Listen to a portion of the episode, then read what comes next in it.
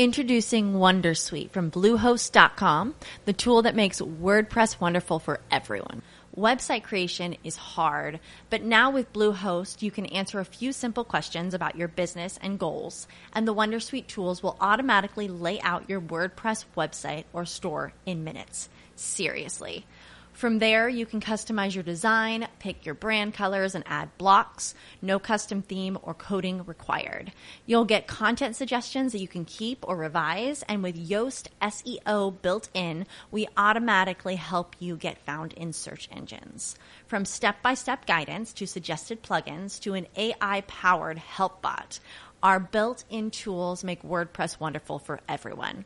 Maybe that's why Bluehost has been recommended by WordPress.org since 2005. Whether you're a beginner or a pro, you can join over 2 million Bluehost users. Go to bluehost.com slash wondersuite. That's bluehost.com slash wondersuite.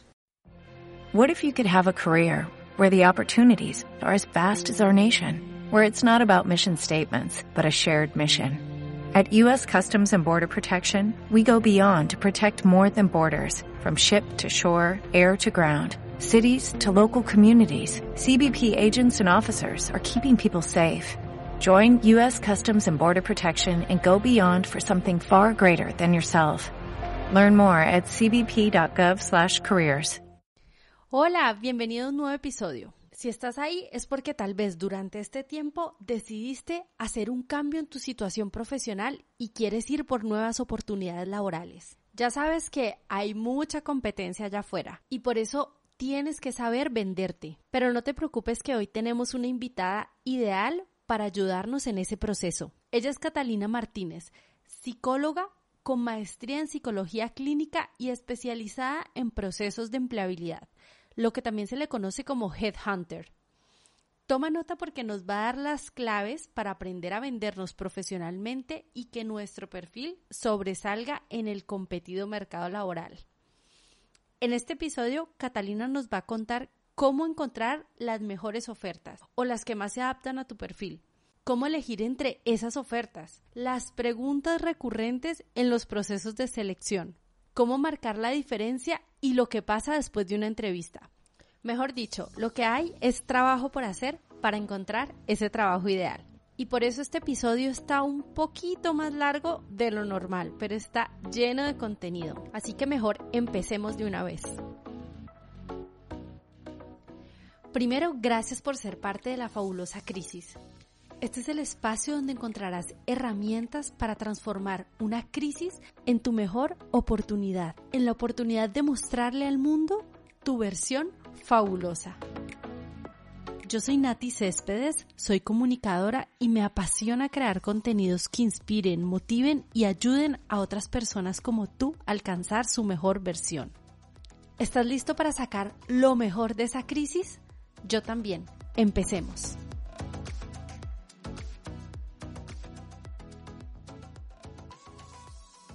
Bueno, ahora sí, bienvenida Catalina, por favor, preséntate y amplíanos un poco qué es un headhunter. Hola Natalia, gracias por esta invitación. Te cuento, yo soy Catalina Martínez, soy psicóloga con una maestría en psicología clínica o en orientación psicológica, como también se le conoce, y tengo una firma de consultoría en recursos humanos especializada en tres unidades de negocio. La primera son los procesos de outplacement o transición de carrera, que son procesos diseñados para todas las personas que están en la búsqueda de un nuevo empleo por decisión propia, porque quieren un cambio o porque se han visto impactados y han sido desvinculados de sus compañías. Y tiene tres focos, rubricación laboral, independencia laboral, que es cuando la persona decide emprender, y hay un tercer foco que es para aquellas personas que están próximos a su retiro por temas de pensión. Entonces, esto tiene otro programa. De otro lado está la unidad de negocio de selección o headhunting, que son procesos para la búsqueda de ejecutivos de gerencias medias y altas gerencias.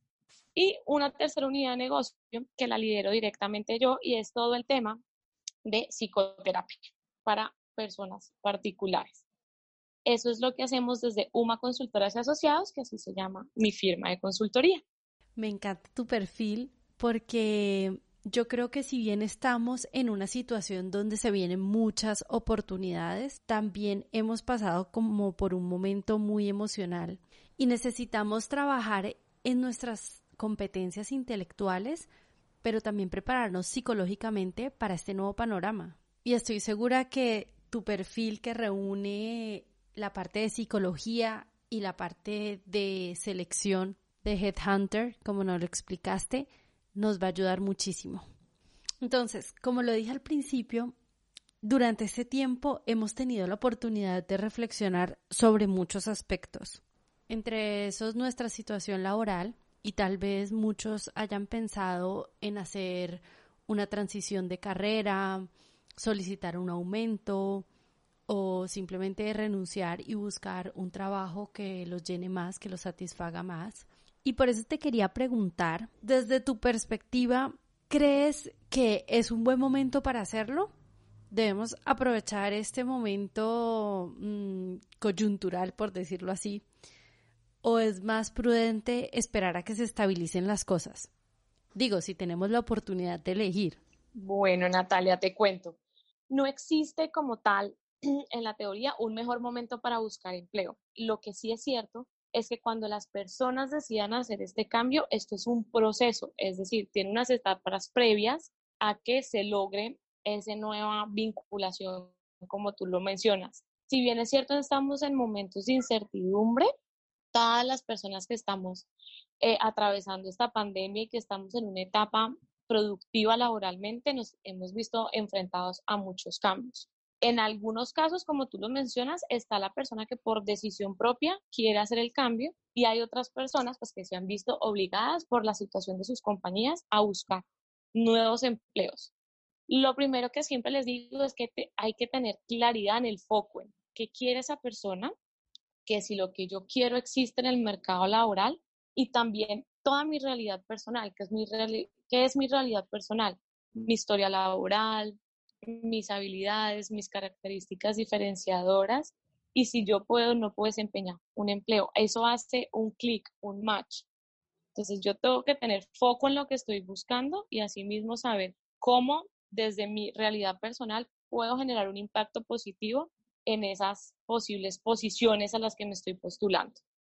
Además, que la búsqueda de empleo, Natalia, es un empleo de ocho horas buscar empleo no significa solamente veo una oferta, yo creo que lo puedo hacer, envío mi currículum. No, buscar empleo es un trabajo y requiere de método y disciplina para alcanzar los objetivos que las personas están trazando.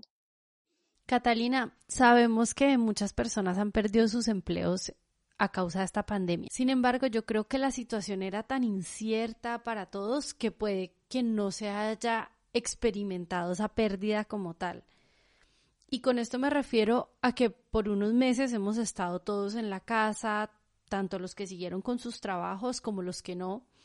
Y yo creo que es apenas hasta ahora que empieza a restablecerse todo y que la gente con la que vivimos regresa a sus rutinas o a sus trabajos, que eh, se puede empezar ese proceso de desempleo, que además está muchas veces acompañado por la ansiedad. ¿Qué les puede recomendar a esas personas para que no caigan en esos ciclos de ansiedad y depresión y que en cambio establezcan rutinas y sean proactivos en la búsqueda de su nuevo empleo. Ok, bueno, Natalia, tú lo has dicho y te lo voy a poner de esta manera. La pérdida de empleo es un proceso de duelo. Perder empleo es similar a perder a un ser querido. ¿Por qué? Porque tú con el empleo normalmente inviertes de ocho, si no son más, horas en esa actividad. Entonces, primero es entender que estás pasando un proceso de duelo, que estas emociones como la ansiedad, como el miedo, como el enojo, la irritabilidad van a estar presentes, que incluso estando todos dentro de casa por el tema del confinamiento puede generar mayores roces, pero cuando ya todo el mundo, como tú dices, recobre su rutina, su cotidianidad, es el momento en que la persona también entiende y que debe aprovechar. O sea, estar en casa no significa que no vaya a buscar empleo, estar en casa no significa que no hay ofertas. Por el contrario, si las personas están en esta búsqueda activa de empleo, el mercado laboral se sigue moviendo. Estar en casa no significa que no estamos trabajando. Entonces, es plantearse rutinas. También, ¿cómo mitigamos el tema de la ansiedad? Es importante recobrar aquellas eh, actividades que nosotros por estar trabajando no podíamos realizar. Entonces, si a ti te gusta realizar deportes, si de pronto te gusta cocinar, es aprovechar este momento de transición. ¿Por qué le digo transición? Porque lo único permanente es el cambio y este, esta etapa de transición también va a pasar. Pero para mitigar estos eh, estados emocionales es importante también establecer rutinas que incluyan aquellas actividades que por motivos de trabajo no puedes hacer. Por ejemplo, llevar tus hijos al colegio, asistir tú a una reunión de padres, retomar la rutina de ejercicios, porque es que tengo que llegar a las 7 y salgo a las 10 de la noche de la empresa que hora ejercicio.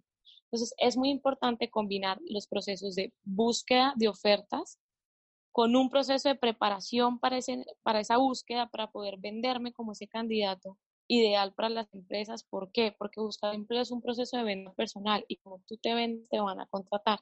Y además, para cuidarme personalmente, es importante también retomar aquellas actividades que para mí son placenteras, porque la ansiedad, el miedo, la incertidumbre hacen parte como de esta montaña rusa de emociones en la que nos subimos cuando atravesamos un proceso de duelo.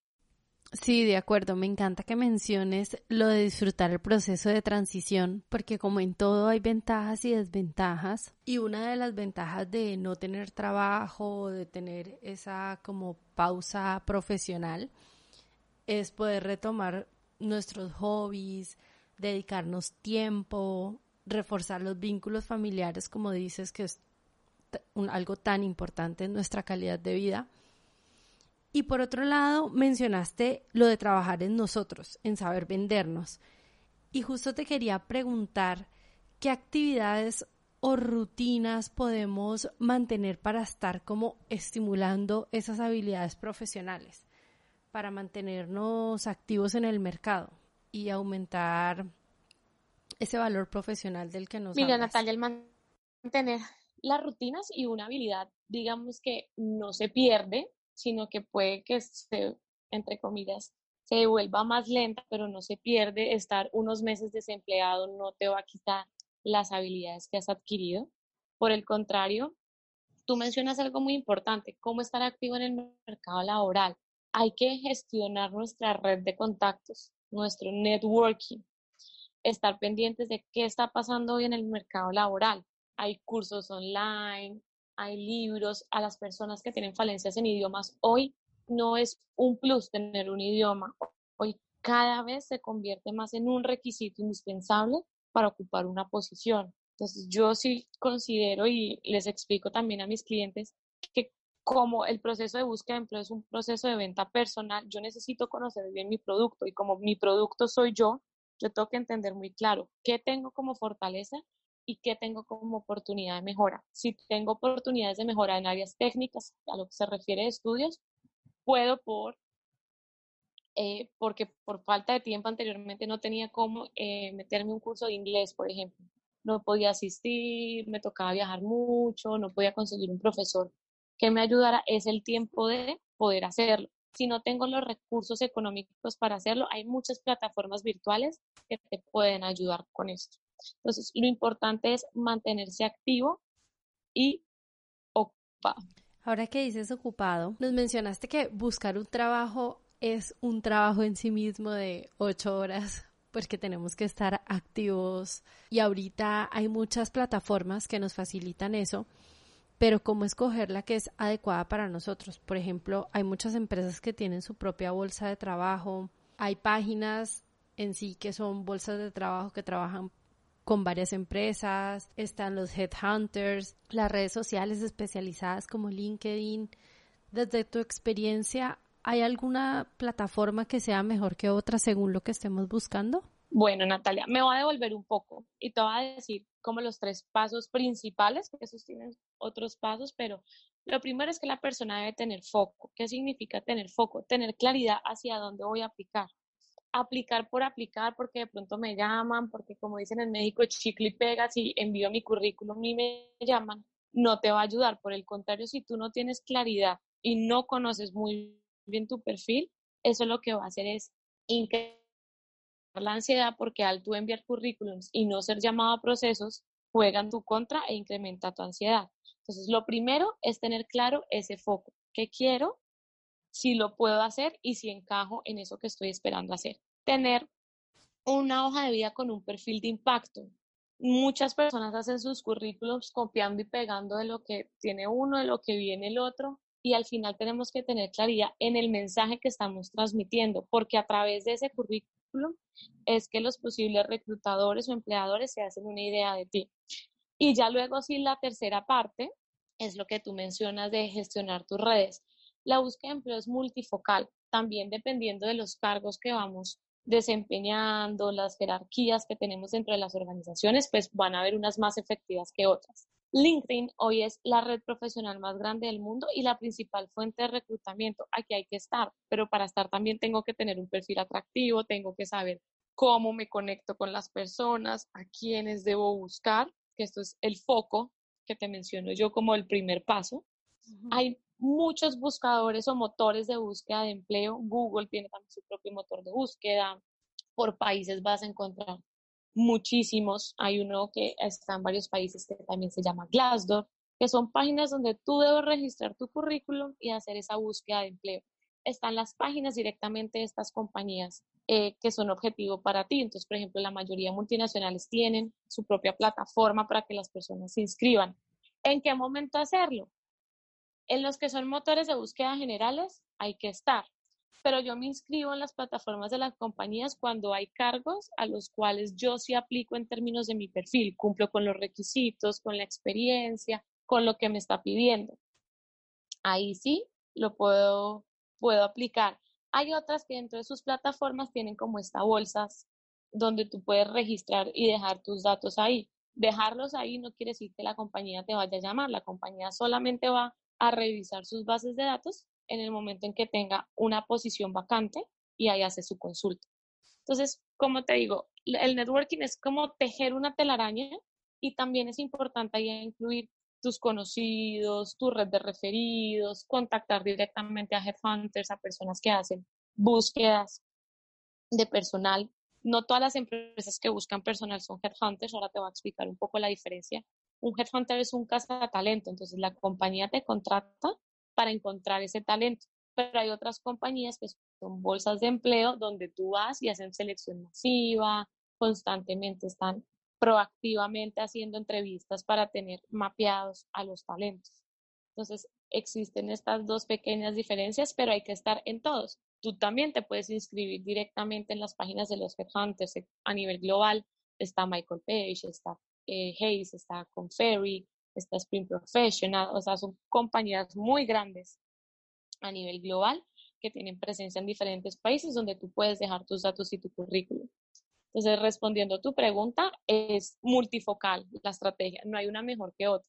Lo que pasa es que también, dependiendo del nivel del cargo, pues hay estrategias que se vuelven más fuertes como hay estrategias menos fuertes.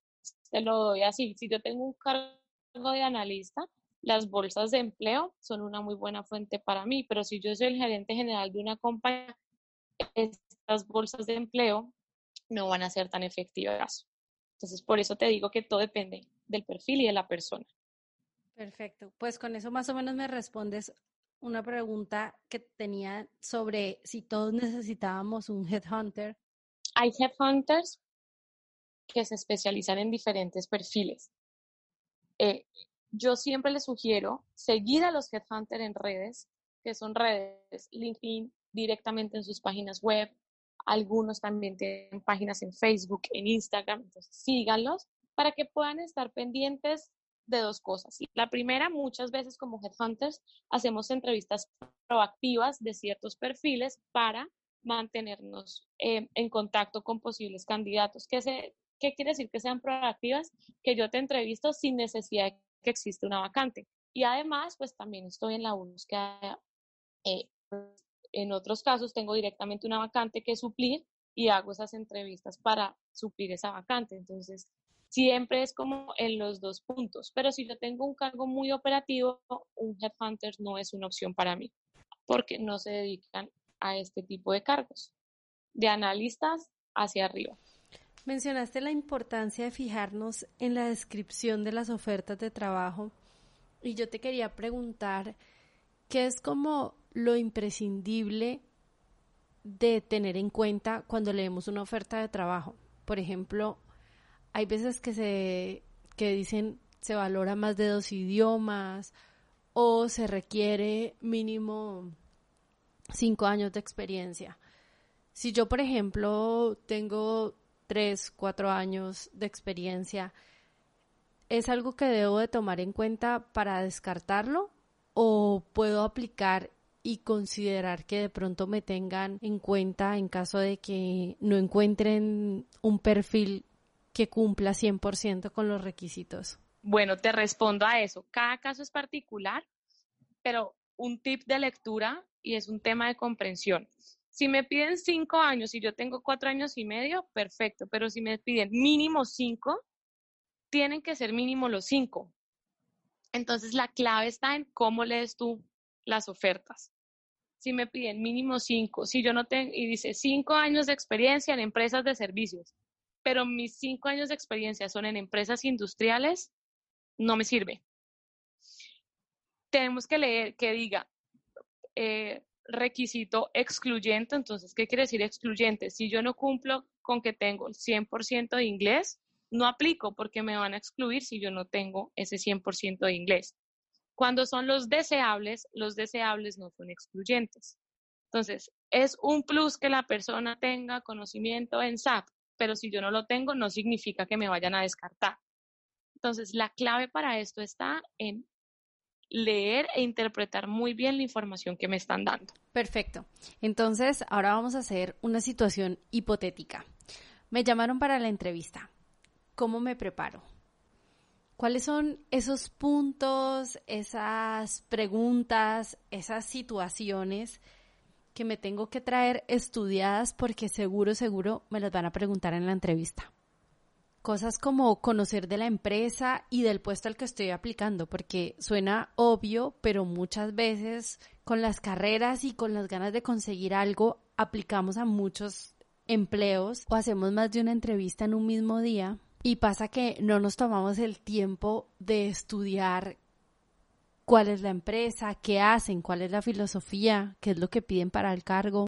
Entonces, ¿qué nos recomendarías? ¿Qué es lo imprescindible? Así que ya tenemos que traer practicado. Bueno, mira, una entrevista tiene un esquema que se divide en un antes, un durante y un después. En el antes es justamente eso que te dices, te preparas.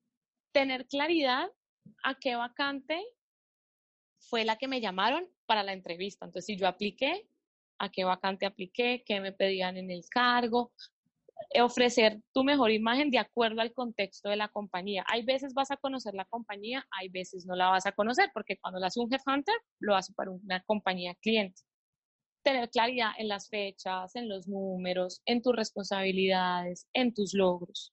Durante la entrevista, la mayoría de reclutadores o el primer filtro tiene un esquema. ¿Qué es el esquema? No es que existan respuestas correctas o incorrectas porque no las hay. Todas son respuestas abiertas. Entonces, siempre te van a preguntar de tu entorno personal y familiar, te van a preguntar los motivos de retiro de tus cargos, tus responsabilidades, tus logros, tus expectativas que estás buscando. También te van a preguntar sobre fortalezas y áreas de oportunidad y aquí es vital que la persona tenga claro qué es eso que él tiene fuerte, que lo hace diferente de otras personas con la oportunidad de mejora, todos tenemos oportunidades de mejora. Es un error decir, no, yo la verdad no tengo ninguna oportunidad de mejora. Eso no habla bien de un candidato. Es importante hacer el ejercicio para aquellos que no tienen claridad, pensar un poco en los feedbacks que recibían de sus jefes y acomodar, más que acomodar la respuesta, es elaborar la respuesta que darían. Y también te van a preguntar por tu salario actual o tu último salario y tu aspiración salarial. En algunas ocasiones te van a hacer preguntas sobre situaciones que son las famosas entrevistas por competencias y son preguntas que se hablan de cara al pasado. Cuéntame una situación en la que tuviste que negociar con un cliente considerado muy difícil, por ejemplo. Y la idea es que la persona también vaya preparada para hacer preguntas del cargo, más allá del salario, no decir qué sigue en el proceso o cuál es el salario, preguntar más acerca del reto, de la posición, si le pueden contar un poco cómo funciona la compañía, qué expectativas tienen de la persona que quede seleccionado, cuál es el principal reto. Esto también hace que la persona genere un impacto diferente en su entrevistado. Me encanta que menciones eso porque muchas veces nos da como susto preguntar. Sí, eso es verdad, pero por ejemplo un ejecutivo de ventas que no pregunte cuál va a ser su cuota mensual, pues él no va a saber a qué se está enfrentando. También de pronto decir, bueno, ¿cómo viene vendiendo la zona? Entonces, por cada caso, como te digo, Natalia, es particular y no podemos generalizar pero sí hay como una, un esquema básico y yo quiero que las personas entiendan que nosotros como entrevistadores no tenemos las respuestas correctas e incorrectas, que de verdad la entrevista es el momento de venta principal que tiene un candidato. Entonces se esfuercen por tener su mejor desempeño, tener la información clara, las respuestas claras, concisas, concretas, con la información que es de generar un buen argumento de venta a la hora de una entrevista. ¿Te parece que es correcto preguntar cuándo te van a llamar de regreso para darte una respuesta y si no ponerte en contacto porque muchas veces la gente tiene como miedo de parecer muy desesperado, de ser intenso. ¿Cómo, cómo manejas eso? O sea, ¿cómo sabes hasta dónde empujar sin ser intenso? Mira, el principio vital de una entrevista es escucha a tu entrevistador. Normalmente nosotros cuando estamos entrevistando te decimos, mira, estamos en tal etapa del proceso, eh, la próxima semana nos estaríamos contactando contigo o apenas estamos en la fase de preselección de candidatos, yo me estoy contactando contigo. Si la persona me dice que ella me va a contactar, yo debo esperar. Puede pasar. Entonces yo siempre les sugiero que esperen en un lapso de 8 a 10 días para hacer un seguimiento, para decirte, por ejemplo, Natalia, tú me entrevistaste hace 15 días, quisiera saber en qué va el proceso, quería preguntarte cómo avanza, que yo estoy eh, muy interesada en la posición y ya, pero yo no puedo salir de la entrevista del otro día llamarla a preguntarle que cómo va el proceso.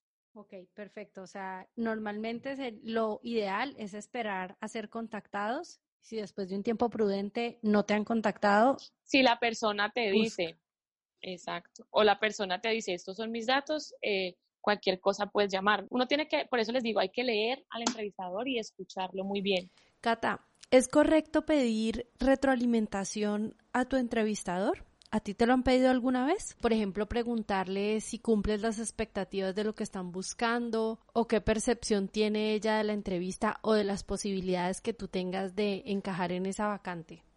¿Está bien como pedir ese feedback? Si estás en una entrevista de selección para un cargo, no se debe preguntar. Además, muy pocas personas te lo darán. Ese no es un feedback que te dan inmediatamente. Si estás participando, como te mencionaba anteriormente, en las entrevistas proactivas que hacen los headhunters, ellos normalmente te dicen tienes un perfil muy atractivo, yo te veo en tales industrias, te veo en tales posiciones, ellos sí dan un feedback al candidato, pero depende del tipo de entrevista en la que estés. La verdad, si es una entrevista de selección para una vacante en específica, no. Ok, o sea, es algo que te puede dar un headhunter, es, es como un valor agregado que tiene contactar a un headhunter antes, que te puede dar ese tipo de retroalimentación sobre tu perfil, etcétera, ¿verdad? Claro, siempre y cuando el, el headhunter está dispuesto a hacer, como te digo, las entrevistas proactivas. No está obligado a darlo, ¿no? El entrevistador no está obligado a dar un feedback. Y hay personas que te lo dan inmediatamente. Por eso te digo, Natalia, la clave está en escuchar muy bien a tu entrevistador porque ellos te van dando información cuando te van respondiendo. Catalina, ahora que estábamos hablando sobre cómo prepararnos para una entrevista, tú nos dijiste que uno de los puntos importantes de la entrevista es hablar sobre nuestras oportunidades de mejora. Me imagino que eso da la impresión de alguien que quiere aprender, que, que además es humilde y es capaz de, de reconocer que tiene aspectos a mejorar. Y justo quería preguntarte si puede llegar a pesar más la actitud y esas ganas de aprender de un candidato sobre sus habilidades técnicas o sobre su experiencia? Mira, eso depende. Yo no te puedo dar una respuesta generalizada porque depende del cargo, depende de la compañía, depende de la necesidad y el momento.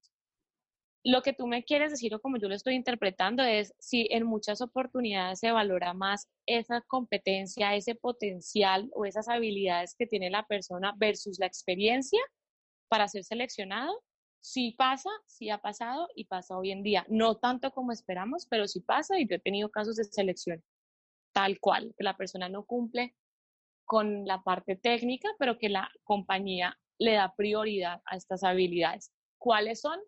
por compañía, por cargo y por persona hay esas habilidades. Entonces no te puedo dar una lista para decirte es A, B y C. Pero a nosotros los profesionales nos contratan por experiencia, entonces sí tenemos que tener algo de experiencia similar en esas posiciones, soportado en estas habilidades. Yo te decía, más que un valor es una persona que tenga esa capacidad de, introspección, de hablar de su oportunidad de mejora, es un candidato transparente. Pero nosotros toda la entrevista podemos evaluar si lo que la persona dice es congruente con lo que está evidenciando. Y eso es un entrevistador. Por eso el candidato debe ser congruente con lo que dice en su hoja de vida, con lo que expresa en la entrevista y con la información que brinda.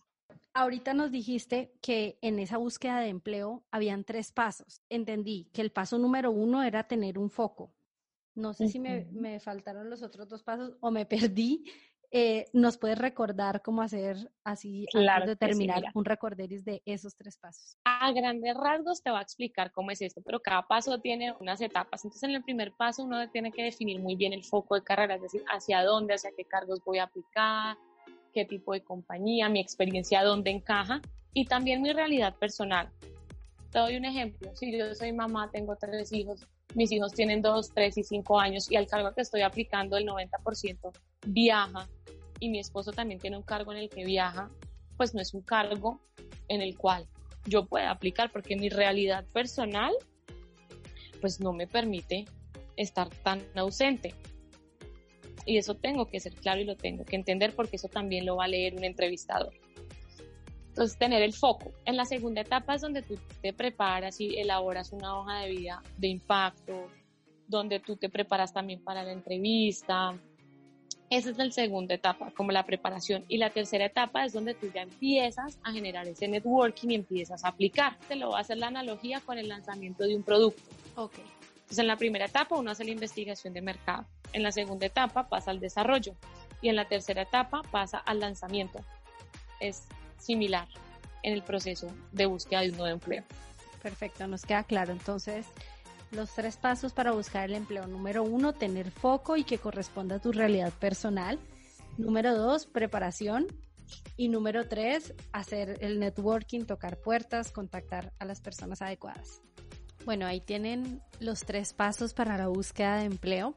Muchas gracias, Cata. Por último, que nos digas dónde te pueden contactar las personas y quién te puede contactar, porque no sé si tú estés enfocada en algún perfil o en algún cargo en específico. Bueno, nosotras, nuestro proceso, nuestra metodología es adaptable a cada persona. Nosotros tenemos desde personas que van a salir a hacer sus prácticas hasta gerentes generales de compañía o composiciones regionales. Entonces, cualquier, entre comillas, perfil nos puede contactar porque este es un proceso de búsqueda y acompañamiento para el apoyo en las personas que están en busca de su reubicación laboral. Nos pueden contactar a través de nuestra página web www.umaconsultoras.com o también a través de nuestros perfiles en LinkedIn, ahí nos encuentran Catalina Martínez y la página también de UMA Consultoras Asociados en LinkedIn. Ahí nos pueden contactar, pueden conocer también testimonios de personas que han realizado el proceso con nosotros y pues cualquier información, duda o pregunta que tengan, con muchísimo gusto la contestaré. Bueno, excelente. Catalina, mil gracias por tu tiempo, porque sé que tienes la agenda llena y por eso justo estamos haciendo esta entrevista un domingo. Te agradezco muchísimo que hayas sacado tiempo para estar aquí. Te agradezco la información que nos diste que es súper valiosa para cualquier persona que esté en este momento en búsqueda de trabajo. Creo que ya tenemos suficiente tarea. Así es. No pierdan la esperanza porque cada caso es particular y cada persona te habla desde su experiencia. Entonces, disciplina, foco, hay días con mejor estado de ánimo, hay días que no, pero lo único permanente que hay en esta vida es el cambio. Entonces, esto también va a pasar. Y también depende de mí el cómo suma yo una crisis. Mira, como para cerrar, me gusta mucho el nombre de tus podcasts, que son fabulosas crisis, porque las crisis tienes dos maneras de verlos desde el alfabeto chino. O lo ves totalmente turbulento, oscuro, gris, sin salida, caos, o lo ves como oportunidad cuando las personas logran ver la oportunidad a través de la crisis, normalmente obtienen mejores resultados. Me encanta, me queda clarísimo. Me lo tatúo porque esa es la filosofía del podcast. Encontrar esa oportunidad en la crisis que siempre viene acompañada de un cambio. Y bueno, por último, agradecerte una vez más y te dejo para que te despidas. No, Natalia, muchísimas gracias a ti por la invitación y felicitaciones por este proyecto. Gracias, un abrazo. Un abrazo. ¿Te gusta este contenido y quieres más? Dale a seguir para que te llegue la notificación cuando haya un nuevo episodio. Y si tienes a alguien cercano que le pueda servir esta información, por favor compárteselo, que esto es para ayudarnos entre todos. Por otro lado, si quieres darme una sugerencia o contactarme, puedes escribir abajo en los comentarios o por un mensaje directo en mi Instagram. Mi Instagram es nati-céspedes. Me encantará leerte. Te mando un abrazo fuertísimo y te espero en el próximo episodio.